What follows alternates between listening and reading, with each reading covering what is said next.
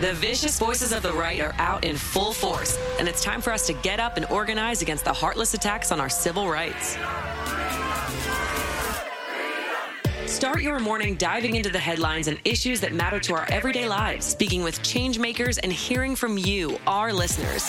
Hear your host, Zerlina Maxwell, break down the top news, push for solutions from officials who represent us, and call out the misinformation and hypocrisy that surrounds us. Plus, the engaging stories that keep you energized. Get your morning boost of politics, culture, and everything you need to start your day. It's always darkest before the dawn, but the dawn is here shining a light on the ruthless forces across the aisle and rising for a brighter future for all of us. This is Mornings with Zerlina. Welcome to Mornings with Zerlina. I'm Zerlina Maxwell. Joining us on the phone is the White House COVID 19 response coordinator, Dr. Ashish Jha. Thank you so much for being here this morning. Hey, good morning, Zerlina. Thanks for having me here. So, I, I previewed a little bit of our conversation in the first uh, hour. And I think our producer shared with you that I'm going to use myself as example for the beginning of this conversation in order to help people understand the correct information and the advice that you're you're giving uh, about how to get your bivalent booster shot and your flu shot, um, because that's the top line message the White House um, is is talking about right now. I've, I've seen you talking about it, um, but I am a little bit embarrassed, not totally embarrassed, but embarrassed a little. Um, and I'm not going to give like too many details because I don't. That's not important. But you've been saying we um, were gifted two arms by God or whoever, right? Um, and and because because of that, you should get because there's two shots, one shot in the left arm and one shot in the right arm. And because I'm an overthinker, I was like, you know, I don't, who's going to wash my hair? I was like, I don't know how I'm going to do anything if both arms hurt. so I, in my uh, uh, wisdom, uh, got both shots in one arm. I do not recommend this. I do not recommend this for anyone. Um, can you just, I didn't want to give too much detail, but it was a little yeah. scary there for a second for me. So um, I don't recommend it. And you are not either. So can you explain to us why um, yeah. you should get the shots in different arms? Why why you think that's well, smart? Well, so I, the the the comment that I made about you know that's why God gave us two arms was an off the cuff, um, somewhat lighthearted. The truth is, actually, it doesn't really matter where you get it. Your immune system can handle it. So I got two shots last week. I got it on Friday, and I got them both in my right arm. Uh, and my right arm was a little sore. Uh, played basketball with my son on Saturday. He beat me. I blame it on my sore arm. He's actually beaten me before when I haven't had the sore arm, so I don't know if I can use that as an excuse. Um, but the but the point is, your immune system is remarkable. It is its ability uh, to manage one, two, three shots at the same time in the same arm, different arms it's all like it can do it just fine. So it's not a problem. Um, I appreciate that for some people. I've had other people tell me that their arm got so sore. I, you know, I just had, I did have a sore arm this weekend, but I had it all done. And you can get in both arms. You can get in one arm. You can get it. You can get in your thigh. Not that I'd recommend that. There are people, but we do that for little kids. Wherever you get it, your body will manage uh, it. But I think one way or the other, it's really important that you get both shots. A great way to protect yourself and your family this fall and winter. Okay. Well, I didn't expect that answer, which is why live radio is so fun because you don't know what's going to happen. So I so now I get to tell so my dad is a biologist. I always have to tell the scientists that I have come on that like I have a family member who has who teaches biology. So I have some awareness of like the right things when it comes to COVID. Um, yeah. and he told he he actually told me after when I was like some weird some weird's happening, you know, just after I got the, it in both arms or one arm and not both, and he was like, "I told you to get it in different arms," and I was like, "The one time I didn't listen to you in the pandemic, um, but but you always listen to your dad, always, always listen to your dad, right? Especially in a pandemic message. when they're a biologist." That's okay, right. so um, so so that with that out of the way, um, I, I wanted to to talk a bit about um, you know, now that there's this big push to get the bivalent booster shot and the flu shot into people's arms um, by Halloween, um, that feels to me like that's coinciding a bit with obviously the normal flu and uh, flu seasons um, that yeah. we've always seen, and now COVID season, um, but also with that number that I read about six months ago where the administration, talking to Congress about the need for additional funding, predicted 100 million COVID cases in America in the fall and winter. Is that still the prediction? Well, so what we did six months ago was there was one model that said we may get a bad COVID season if we do not vaccinate people. And at that point, Congress was refusing to give us, still has refused to give us any money for vaccines. And what we decided as an administration is we could not tolerate uh, going into this fall and winter without vaccines for Americans. We just thought that was irresponsible, even if Congress had abandoned uh, funding this. And so we went and got money from other really important programs to build vaccines. Um, these, you know, and if you're asking why are we why are we saying people should get this? Look, each of the last two winters, we've seen a surge of infections of COVID. Is that going to happen this winter? I don't know, but it stands to reason.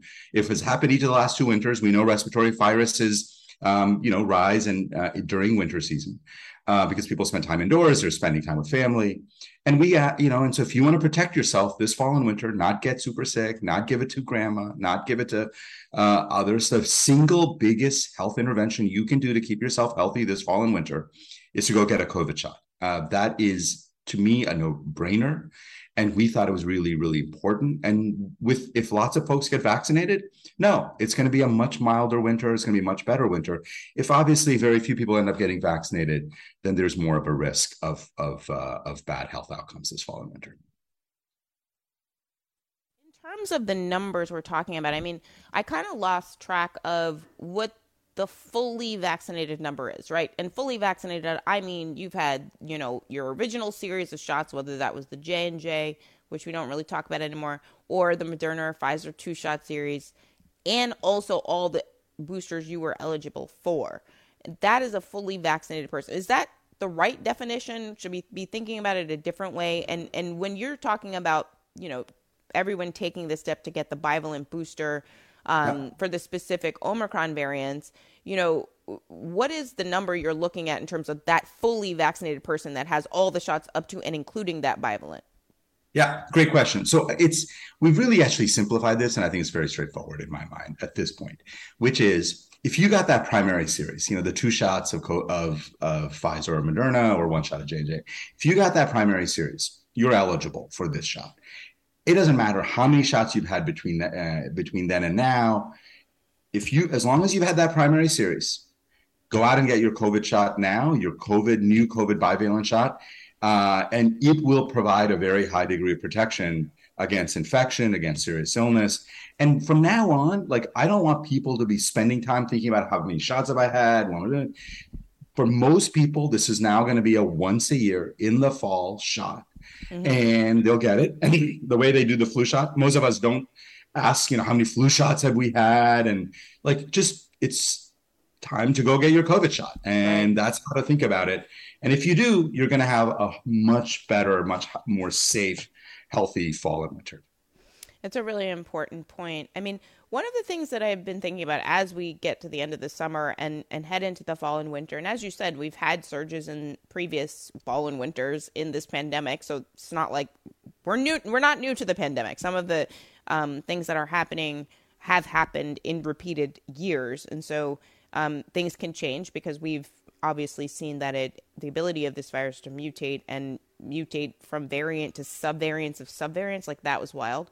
Um, um, but I think that it's it's safe to say you want to make sure that as an individual you are protected.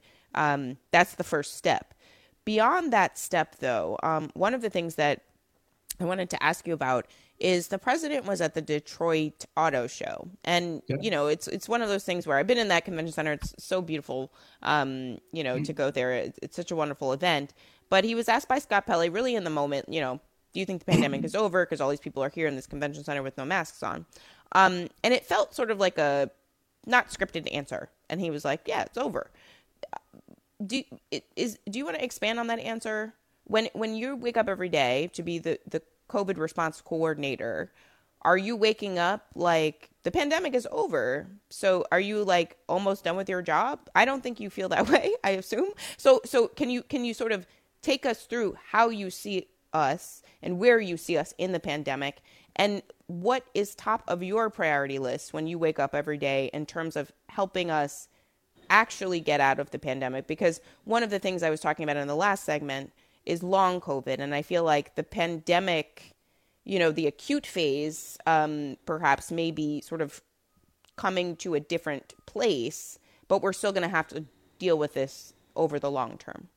Yeah. Yeah, and the, and the, and I would remind you, Zerlina, that the second sentence the president said after that comment was he said, "But COVID is not over, and we still have a lot of work to do on COVID," and that is absolutely right. So you asked, what do I think about when I wake up in the morning and come to work every day?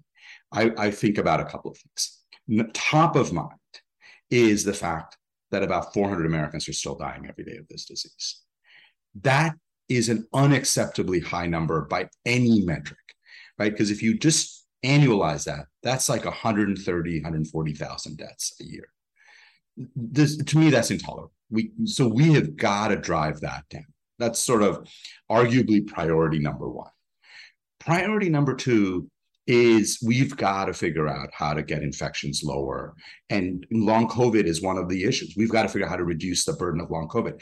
You know, I, I know you had Ed Yong on. Ed has been a fabulous writer, thinker on this issue, and has written mm-hmm. some of the best stuff on long COVID. Um, long COVID happens in a small minority of people. What we know is people who get vaccinated are much less likely to have it, but they still can have it. And there is a lot of work to be done, both in identifying who's at risk of long COVID, how do we prevent it beyond vaccinations, which help a lot, but are not everything, uh, but definitely an important part. And then how do we treat and support people with long COVID? There's a lot of work to do there. That's top of mind. Um, one of the things I've thought a lot about is what are the institutional changes, organizational changes we can make to make us safer from future pandemics, respiratory pathogens. So a major area of work that the that the administration is engaged in is around improving indoor air quality. Um, bottom line is, it's not something we've thought a lot about. We always think about water quality, right? That shows up, and in places like Jackson, when you have um, you know, mm-hmm. or Flint or other places. We don't think about indoor air quality. Turns out indoor air is really, really important. And when you don't ha- have clean indoor air, you see the spread of respiratory diseases. We're doing a ton on that. We work with Congress to get funding for that. So there's a lot of work remaining to make sure that that we reduce the burden of this disease and we leave the American people healthier and better off for it.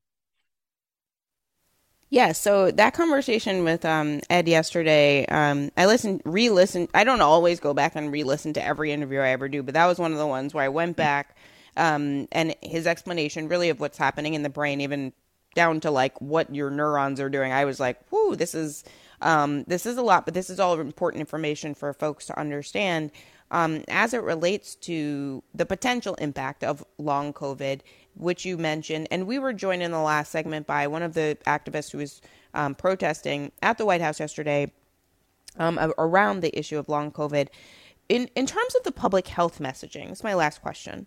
Um, it, it, it feels like once the vaccines were available, which was a miracle, um, that it was like, Eureka, okay, everybody can go get this vaccine. And now, once you're vaccinated, you're done with the pandemic. Like, you're now it's done for you. You can go back to normal. Um, and and one of the the activists we had on, um, you know, talked about how that doesn't account for the long term effect effects, which we've already sort of alluded to in terms of long COVID.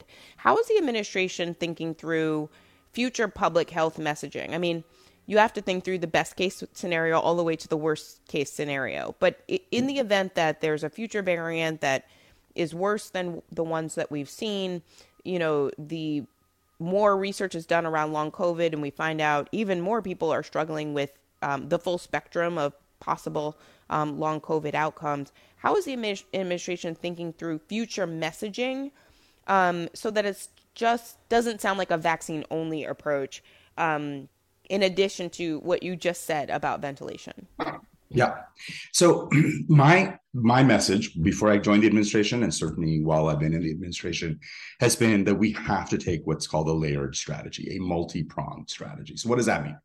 I do think, by the way, it begins with vaccines because vaccines do an amazing job of building up your immune system against the virus, and they are a critical part of the defense. Okay, but what about beyond vaccines?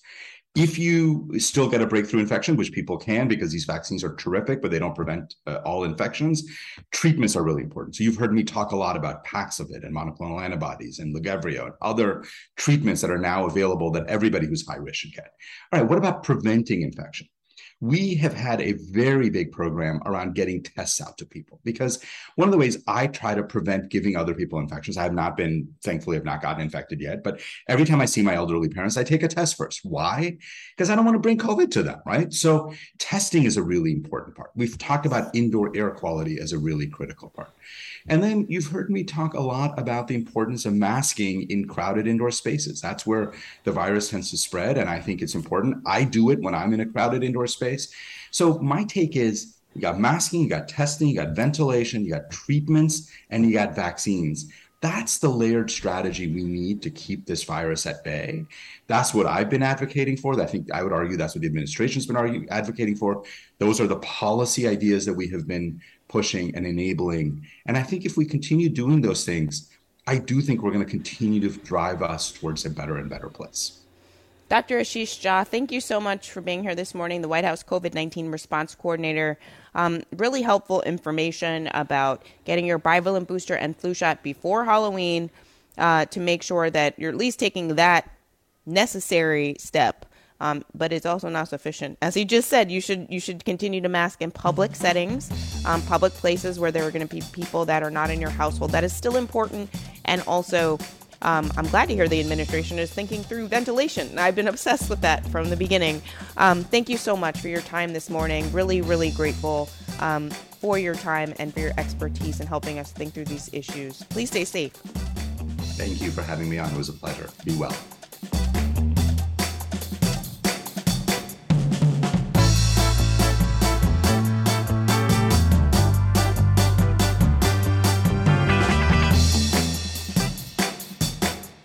Thanks for listening to Mornings with Zerlina. Check in for new episodes every weekday.